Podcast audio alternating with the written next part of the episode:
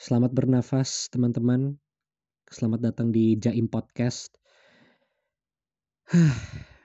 Udah lama banget gak bikin podcast. Ini aja jujur gue bingung mau ngomong apa. Tapi gue memaksa, memaksakan diri untuk untuk akhirnya rekaman lagi setelah begitu lama vakum dari podcast. Fokus kepada puisi yang gue tulis di Instagram gue. Mungkin kalian bisa cek di at gian piero c h underscore. Um, selama gue gak bikin podcast ada begitu banyak yang gue alami, begitu banyak yang gue renungkan. Sak, uh, gue merasa Tuhan mengizinkan gue untuk bertemu dengan orang silih berganti, belajar dari setiap kesalahan yang gue lakukan, baik dengan orang yang gue temui, baik dengan diri gue sendiri, ataupun di dalam keluarga dan pertemanan atau perkuliahan gue. Bulan-bulan di mana gue nggak bikin podcast tuh gue mendapatkan banyak insight gitu di dalam diri gue. Tapi satu hal yang mau gue um, bagikan hari ini, mau gue cur- curhatin gitu ke lu adalah proses. Kayak di umur gue yang bentar lagi mau dua puluh satu ini, gue tuh selalu berpikir sebenarnya, apa sih yang gue udah buat? Apa sih yang udah gue lakuin gitu? Hal apa sih yang yang yang yang yang udah lahir dari tangan gue? Dimana kalau gue hitung-hitung pada akhirnya yang gue buat, yang betul-betul gue buat gitu ya, dengan konsisten ya puisi itu aja gitu. Si sajak-sajak yang ada di Instagram gue. Podcast yang awalnya gue gue gue tuh semangat banget bikinnya, gue suka banget konsepnya, tapi gak jalan-jalan juga gitu. Kuliah yang di awal semester gue tuh niat pingin menjadi P R yang lebih baik, kemakan ego juga pada akhirnya. Um, ternyata gue berada di titik dimana gue tidak berkembang sebagai manusia gitu. Dan disitulah gue sadar betapa pentingnya sebuah proses. Gue yakin dan percaya gak cuman gue, lu pun pasti punya perjalanan masing-masing di dalam hidup, ya gak sih? Kayak uh, hidup itu up and down. Kadang kita memiliki sesuatu yang membuat kita sangat amat bahagia. Ada sesuatu yang membuat kita sangat bergairah untuk untuk melakukan banyak hal, untuk menjadi lebih baik, terdorong untuk melewati batas-batas diri kita gitu. Tetapi ada uh, akan ada satu momen di mana kita sangat low, sangat tidak mengerti ingin melakukan apa. Bukan sedih sih, bukan tertekan, lebih kayak hilang aja semangatnya gitu, kayak Kayak lu merasa, ah ngapain sih gue bikin kayak gini, udahlah gue santai aja gitu. Yang dimana itu sih yang gue alamin berbulan-bulan ini. Gue merasa gue layak untuk menerima kenikmatan. Padahal di sisi lain, kenikmatan itu tidak membawa gue kemana-mana gitu. Apakah gue bisa menyalahkan orang-orang di sekitar atau keadaan gue? Gak bisa. Karena itu toh keputusan gue. Itu keputusan lu sebagai orang yang udah punya tanggung jawab atas diri sendiri. Sayangnya, kita gak bertanggung jawab atas diri kita sendiri gitu. Ya paling gak gue ngerasain bahwa gue tidak bertanggung jawab atas diri gue sendiri gitu. Gue tidak mengembangkan diri gue. Gue tidak berjalan kepada tujuan gue. Gue ada di satu titik di mana ego menjadi menjadi raja dalam hidup gue gitu. Dan dan dan gue sadar itu salah. Tetapi ketika gue renungkan lagi, ya, gue mau ngajak lu berpikir kayak gini. Bahkan di di dalam kesalahan lu pun ada sebuah proses yang membuat kita justru jadi lebih baik. Apakah itu mengorbankan banyak hal? Gue pribadi melihat diri gue sudah begitu banyak mengorbankan banyak hal. Mengorbankan perasaan orang lain. Mengorbankan waktu gue sendiri. Untuk hal yang sia-sia. Dan di ujung kesia-siaan yang gue lakukan itu, muncul satu perenungan bahwa gue tuh gak bisa gini-gini terus. Dan pemikiran yang mengubah gue itu telah memakan banyak korban gitu. Termasuk diri gue sendiri.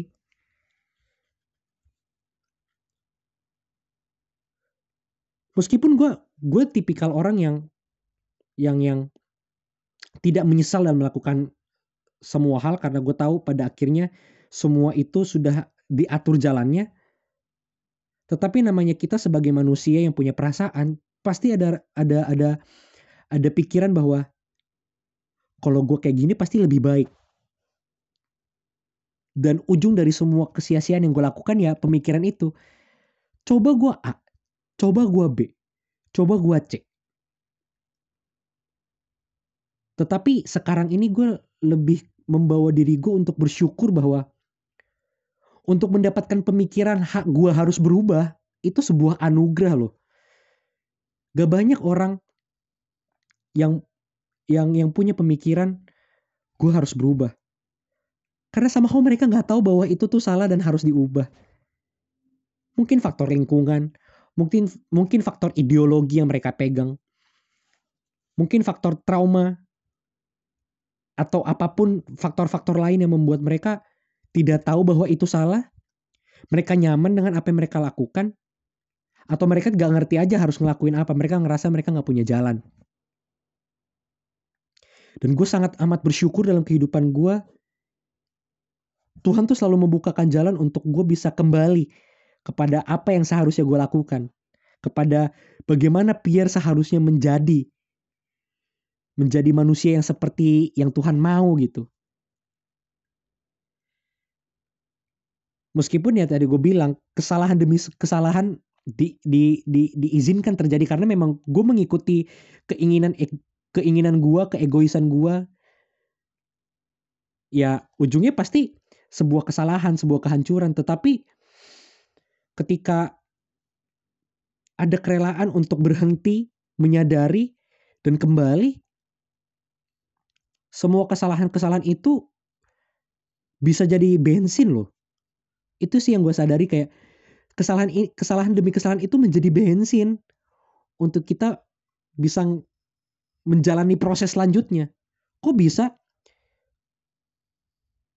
Karena di apa ya, didorong dengan dua hal sih menurut gue. Yang pertama penyesalan, yang kedua rasa syukur.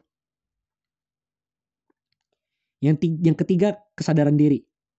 Penyesalan, syukur, dan kesadaran diri. Kita harus sadar bahwa kita salah.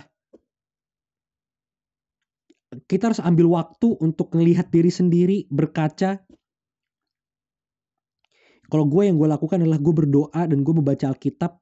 Bagi gue Alkitab adalah cermin bagi gue untuk melihat seberapa jauh sih gue gue menjadi menjadi Gian Piero yang seturut dengan kehendak Tuhan, menjadi Gian Piero yang seharusnya, menjadi Gian Piero yang segambar dan serupa dengan Allah. Dan ketika gue kembali kepada Alkitab, gue kembali berdoa, gue merefleksikan diri gue, gue udah jauh banget men. Gue udah jauh banget, kayak udah parah banget lah gitu.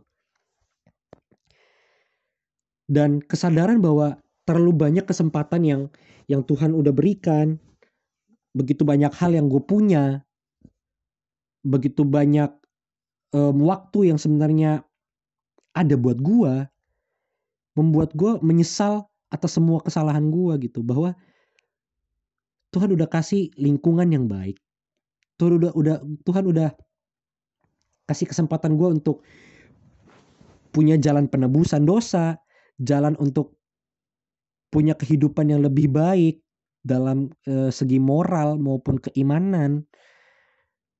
Um, fasilitas gue punya tapi gue tidak memanfaatkan itu. Tuhan udah memberi gue orang-orang yang mengasihi gue, tetapi gue meminta lebih dengan nafsu gue gitu, sehingga gue jatuh dalam pencobaan, dalam dalam kesalahan demi kesalahan gitu. Dan penyesalan itu akhirnya uh, timbul. Gue marahin diri gue, akhirnya gue kayak mencoba untuk bilang sama diri gue, lu tuh gak boleh gini terus, Pier. Lu bisa kok jadi lebih baik. Lu tuh lu tuh gak bisa terus di sini terus gitu. Lu tuh, lu harus melangkah, Pier. Setelah menyesal, gue akhirnya bersyukur gitu. Bersyukur untuk apa? Bersyukur bahwa bahkan di tengah-tengah kesalahan gue, Tuhan masih setia loh. Dengan kehadirannya melalui firman Tuhan. Kehadirannya di dalam diri gue yang gue sangat percayai bahwa dia tuh ada di dalam hati gue. Dia selalu setia menunggu gue, membuka pintu, dan akhirnya dia yang bertahta di hati gue. Dia juga memberikan keluarga yang mau mendengarkan gue. Ada teman-teman, sahabat, uh, orang-orang terdekat yang mau dengerin gue loh. Kalau bicara soal berharga atau tidak berharganya diri gue, gue merasa gue sangat tidak berharga. Kayak lu pernah gak sih melakukan begitu banyak kesalahan beruntun, dan lu merasa, ah udahlah, gue emang bego. Tanpa disadari bahwa ada begitu banyak orang yang tertolong oleh lu, baik di dalam hal benar yang lu lakukan, ataupun di dalam hal salah yang lu lakukan. Ternyata hidup lu membantu mereka. Ternyata keberadaan lu menolong mereka. Dan itu yang membuat gue bersyukur bahwa, oh wow, gue masih berharga ya. Bukan karena baik buruk gue, tapi karena somehow Tuhan tetap memakai gue untuk menjadi berkat bagi orang lain. Menunjukkan bahwa di tangan pencipta gue tuh berharga loh ternyata. Ketika gue berada di dalam society, ketika gue menolong adik-adik rohani gue, masih ada loh kesempatan buat seorang Gian Piero yang, yang menyia-nyiakan banyak kesempatan ini. Gitu. Selain juga nafas yang selalu ada setiap pagi saat, setelah gue bangun tidur, yang dimana bisa aja gue mati kan, gitu. Gak ada yang pernah tahu kapan giliran kita untuk kembali kepada Bapa di surga gitu, kepada Tuhan yang Maha Esa, kembali ke rahmatullah. Tetapi nafas yang gue dapet juga, eh, poin-poin yang tadi gue udah sampaikan, itu membuat gue punya alasan kembali untuk bersyukur gitu. Bahwa terlalu besar apa yang yang pencipta gue udah kerjakan di dalam hidup gue gitu. Kesalahan gue diampuni oleh Yesus gitu. Bahkan gue mati pun sebenarnya gak perlu khawatir, karena gue tau gue punya tempat yang disediakan oleh Yesus gitu buat gue. Dan itu juga menjadi penyesalan gue bahwa ngapain gue ternyata nyanyain hidup gue gitu. Gue gak perlu takut bahwa gue gak perlu takut untuk ngelakuin apapun ketika gue melakukan itu di dalam kebenaran. Toh backingan gue Tuhan gitu.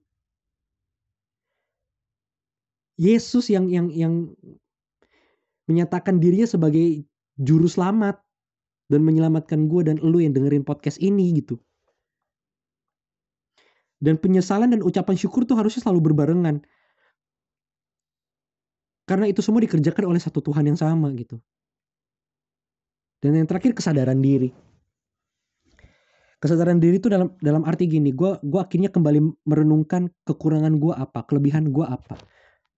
Apa sih yang gue bisa kerjakan dari hal itu? Apa sih yang bisa gue ubah? Apa yang bisa gue lanjutkan gitu?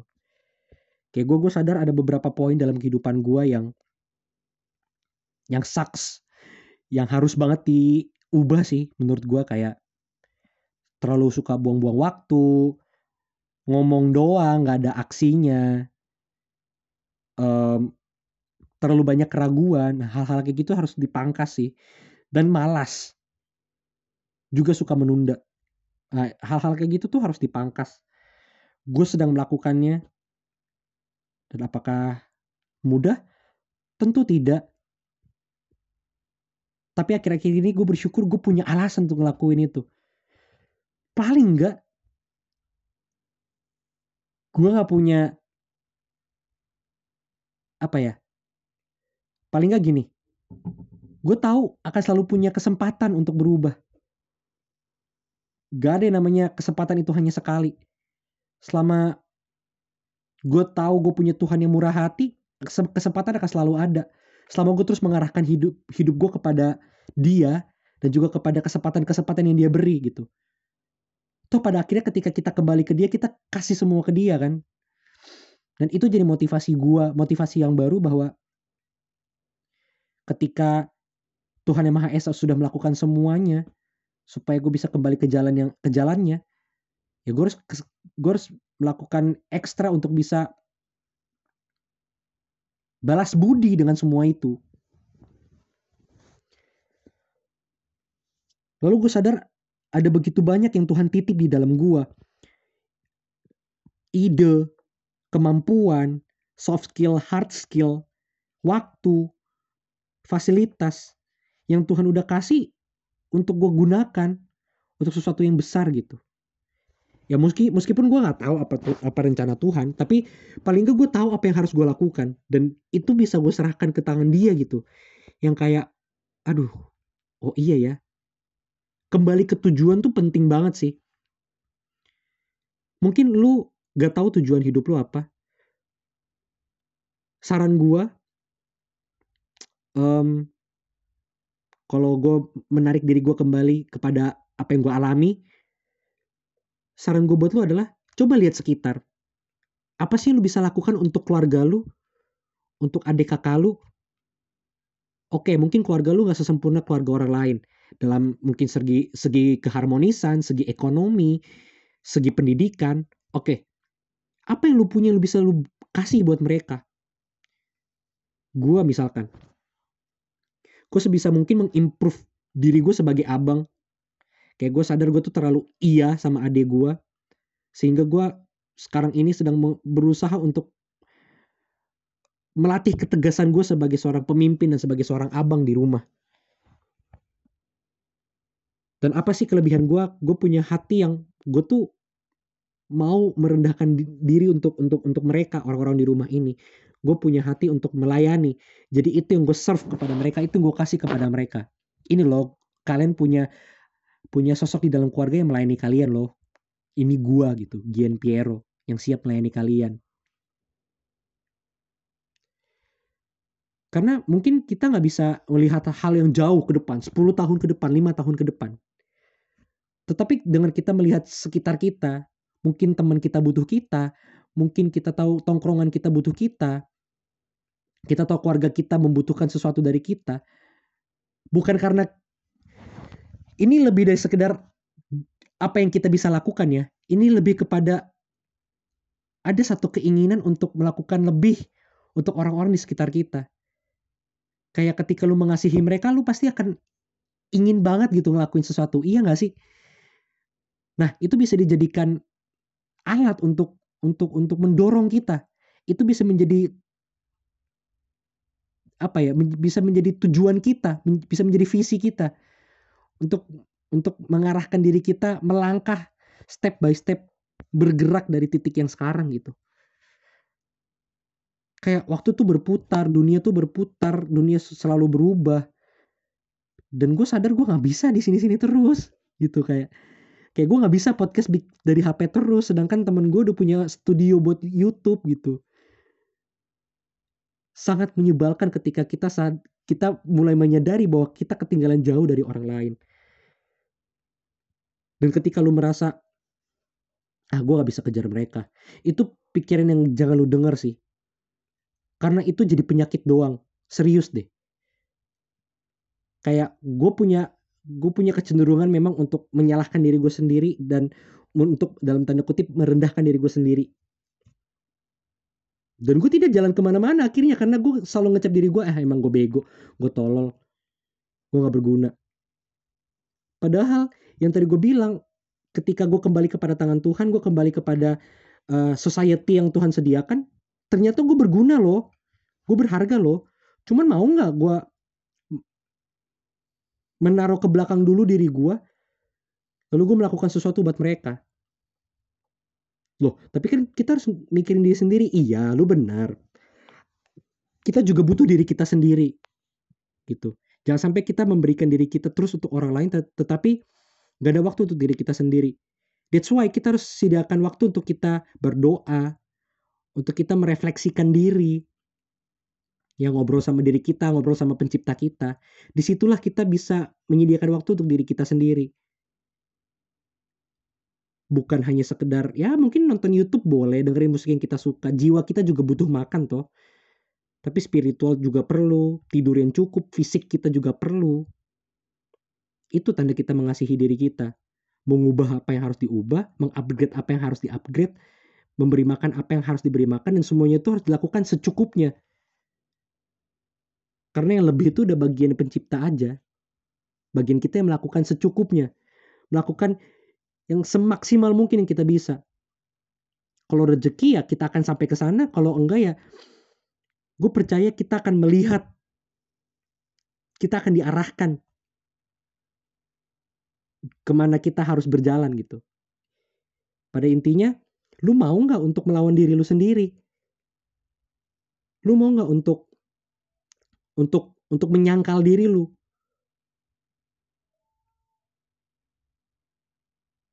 Sangkal diri lu, pikul semua yang Tuhan udah beri, which is itu salib, memang berat, tetapi ujungnya hidup gitu, lu hidup, keluarga lu hidup, ya karena sebenarnya kita punya Tuhan yang hidup dan dia selalu ada untuk kita, cuman kitanya aja kadang nggak selalu ada untuk dia, kita sibuk buat diri kita sendiri, membuang banyak waktu, atau mungkin kita merasa kita produktif tapi kita kosong, gak ada damai. Terus kita mencari damai itu kemana-mana. Pacaran, bikin ini, bikin itu. Terus ketika kita sendiri, ya kosong lagi gitu. Terus akhirnya buang-buang waktu lagi, menyanyiakan hidup lagi. Paling gak itu yang gue alami. Dan gue gak mau lu juga ngelakuin hal yang sama gitu. Buat apa? Janganlah.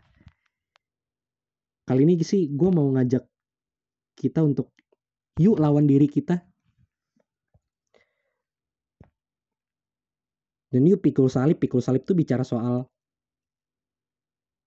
kita hadapin aja penderitaan dalam tanda kutip. Memang dunia kan makin hari makin jahat kan. Kayak begadang untuk tugas itu kan penderitaan. Ayo kita lakuin sama-sama yuk. Lu gak sendiri, ada gua di sini. Gue berharap podcast gue bisa nemenin lu selalu gitu. Um, keluarga. Ya keluarga. Bisa keluarga biologis, bisa keluarga dalam tanda kutip sahabat-sahabat lu gitu. Yang selalu ada untuk lu, yang mengerti lu.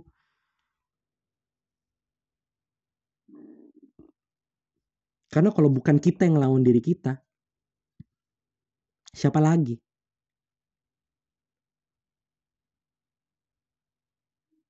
Siapa lagi? Yuk, lawan diri kita.